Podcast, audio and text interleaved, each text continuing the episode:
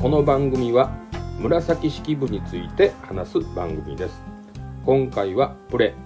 第0回目としてお送りします私風森歌男のこと歴史家の特に紫式部にお詳しい高堀修二さんとでお送りします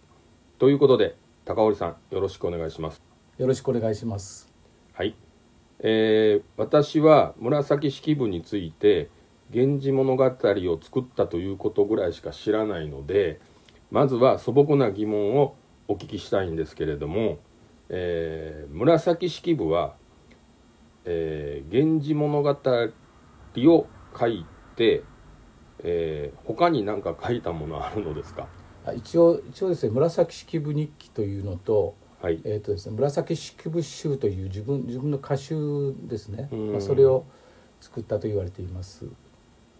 その村紫式部が書いた、まあ、主にその「源氏物語」含めて3本なんですかねはいそうですね。はい。の原本って存在するんでしょうかあ原本は全くないんですよ。その3つともないんですか、はい。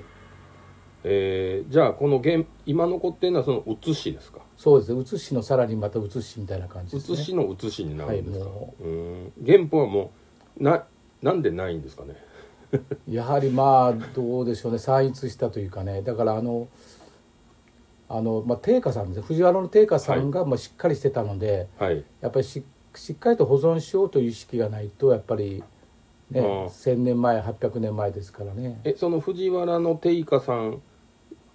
が保存はしてたそうですねあの百人一首をねあ102首をねのあの集めたで源氏物 源氏物語はそういう人がいなかったってことですかえっ、とね、まあ、初期平安時代の、まあ、初期というか中期ですねはいうんだから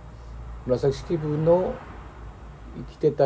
しばらくは、まあ、いなかったんでしょうね保存というかはいうーんだからうんで写しの写し最初の写しというかはいはあるんですか、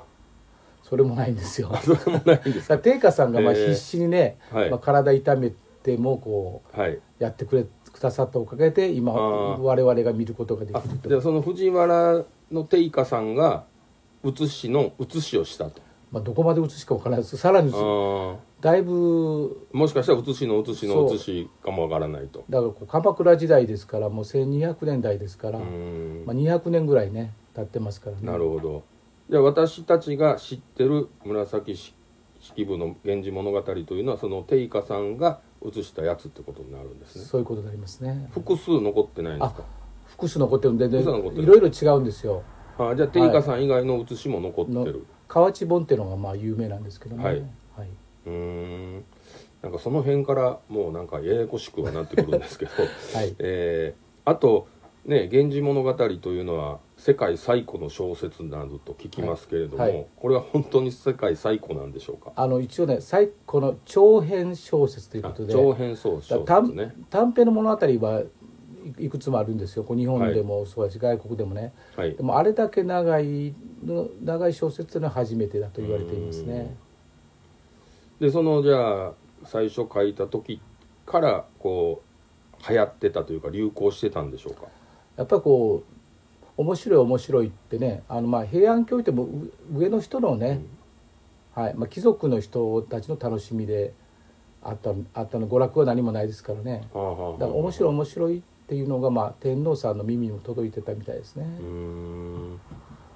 でこれあのその面白い面白いという評価がその時代に多分起きてたと思うんですけれども、うん通常こう面白い物語書いてる人がいたら普通は今の時代ですと、私もやってみようとかうんいう方がおられると思うんですけどはいそのライバルといいますかそのむら当時紫式部以外で書いてた人っていないんですかあの聖書のあの枕草子が有名なんですけども、はいあれも成立年代がはっきりしなくて、うんまあ、一説はね「まあ、源氏物語」をやりかけた紫式部に対して「私だってできるわよ」ってねあのまはいあそそういうツッコミをしたようだという説もございあます。そうなんですね、そういう可能性もあるんですね可能性もあるはいあのなんていうかなあ枕の創始の中で紫の夫ので悪口を書いたりはい、親戚の悪口を書いたりしてますので、はい、ああそうですねは、はいでもあれ通常はだいぶ経ってから書いたって感じですよねええ違うんですかどっち清ら少納言あ清少納言はねあのそれがね同じ時期なんであの一応清書論を先に宮中に使えていて、あそうなんであすねの定子さんっていう使えてる方が亡くなってから退席したんですけど、うん宮中をねでもそこから書き始めた時期と、うん紫は夫を亡くして書き始めほとんど一緒なんですね。うんだからちょっとまあ、まあ、評お互い評判は知ってたと思いますようん登園だったしね、なるほど、うんあ登園だったんですはねい登園だったんですよ、わはかいりましたじゃあすいません今日はあとですね「源氏物語」の大まかなあらすじだけ教えていただけないでしょうか大大ままかどんと大まかでいいです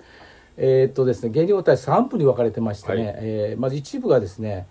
一部はですねあの光源氏が主人公なんで、おかお母さんを早くに亡くしてましてねはいでお母さんとよく似ているという義理の母はいですね藤壺という方に憧れまして、はいその思いが募って、まあ、一線を越えて男の子ができてしまうんですね、はいでそれでままたいろんな方とまあ交際して、はいえーなんだかんだあったんですが最終的には成功して、はいまあ、一番トップにまで上り詰めるということで一部が終わるんですね。その富士壺がトップに戻いやる富士壺じゃなくて源氏がもう最高位というかあの、まあ、光源氏光源氏がまあ光源氏がまあその富士壺をとうまくやって上り詰めたっていやこいとやです富か士壺とはね あのね富士壺さん内緒で、はいまあだ公然の秘密でね終わるんです、富士壺さん早く亡くなるんですけどね、はいその後もいろいろどう要するになんていうか富士壺に面影が似た女性と言われるんですけどもありとあらゆるねはいもう美人ばかりじゃなくて、はいまあ、あんまり綺麗な人じゃなくて、はいはいもうお年寄りの方でも、手をつけまして、はいまあ、で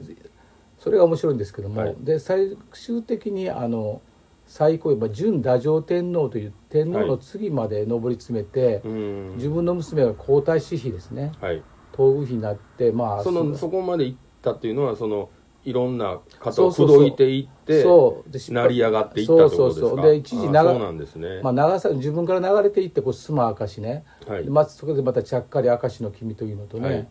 まあ、できてしまってというかで女の子ができてとんいうか、うんそれがまうたん成功の秘訣になるんですけどね、はいまあ、いろいろとにかく第一部はもうねまあ、それで上り詰めていくのが第一部第一部ですから54条のうち33条までもう、はいはい、そこが第一部で,、はいで第二部になってあのガラッと変わりまして暗転っていうんですけどね、は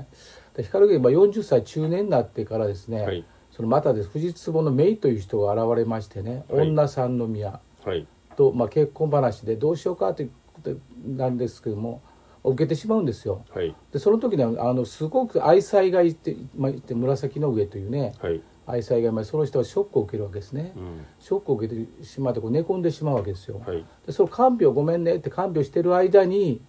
女三宮憧れてる人がおります柏木という憧れてる人に、まあまあ、侵されてしまうと。はいほんで結局この男の子ができてしまうと、はいあ全く自分が昔やったことをやり返されるんだなと思って、で最後はねもうみんな死んじゃうんです紫の上も死んで柏木も死んで、うんということで、まあ、全部なくしていくという悲しい結末で今度に第2部はねうん終わるということ、はい一部とは全く対照的ですね。はですみませんでさらに第3部があれて、はいまあ、光源氏死後なんですね主人公死んでるんだけども、うんうんそのあのあれ薫ですね、はい薫なんだけど不倫の末に生まれた薫が成長していって、うんまあ、宇治の姫君たちとね、うんまあいろいろ薫というのは、はいあれですおか女さん女三宮の方ね女三宮だから光源氏の子じゃないやつ、ね、子供じゃないんですよ、ないんですよ、はいその人が成長していろいろ悩むんですけども、はいえー結局ですね女の人たちと恋愛して、まあ、ライバルもまた現れてね、はいでもうひっちゃかめっちゃかになって、はいそう最終最終的に浮舟という女性がいるんですけど、はい最後のその人がですねもう恋に悩んで、はいまあ、受水自殺宇治側にねはい受水自殺しようとするんです失敗してね、うんはい結局まあ出血するんですね、はい出血してでそこへ薫がこうお手紙をまたね、はいえうんうんまあ、生きてると分かって、えー自分が訪ねていけばいいんだけど、まあえまあ、偉い方ですからねえ使いを向けるんだけども私は会いません知りませんという形でえーっていう感じでで浮舟が自立していくというところで終わるんですね、うん長い長い物語がね、うんはいまあ、そういうまあこれ50全部で50 4 54条50何条まであるんです4か条はいでこのうち全部写し残ってるんですか写しはね、まあ、いろんな写しが残ってますはい、うーんそうなんですねわは、いかりましたであとですねあのーしょうもない質問だと思うんですけど,、はいいえはいどうぞ今の中にも「明石の君」とはい「三宮女女さんの宮女三宮出てきますよね、これってあの関西の地名ですよね、あの関係あるんですか明石は関係もちろん関係あそうなん明です石かのあ,、はいあのねはい明石明石のあの明明石入場というお父さんが、三宮はねあの三あの神戸の三宮とは全くか、3番目の女な内親の今でも内親のいらっしゃる、だからはい3番目の君ってことですねはいはい、うんなるほどですねはわ、いかりました、はいじゃあ今日はこんなくらいでさせていただいて次回はちょっと今度紫式部ってどんな人生だったかなとかあわか知りりたまいしとた思いますはい、今日はありがとうございましあたどうもありがとうございました。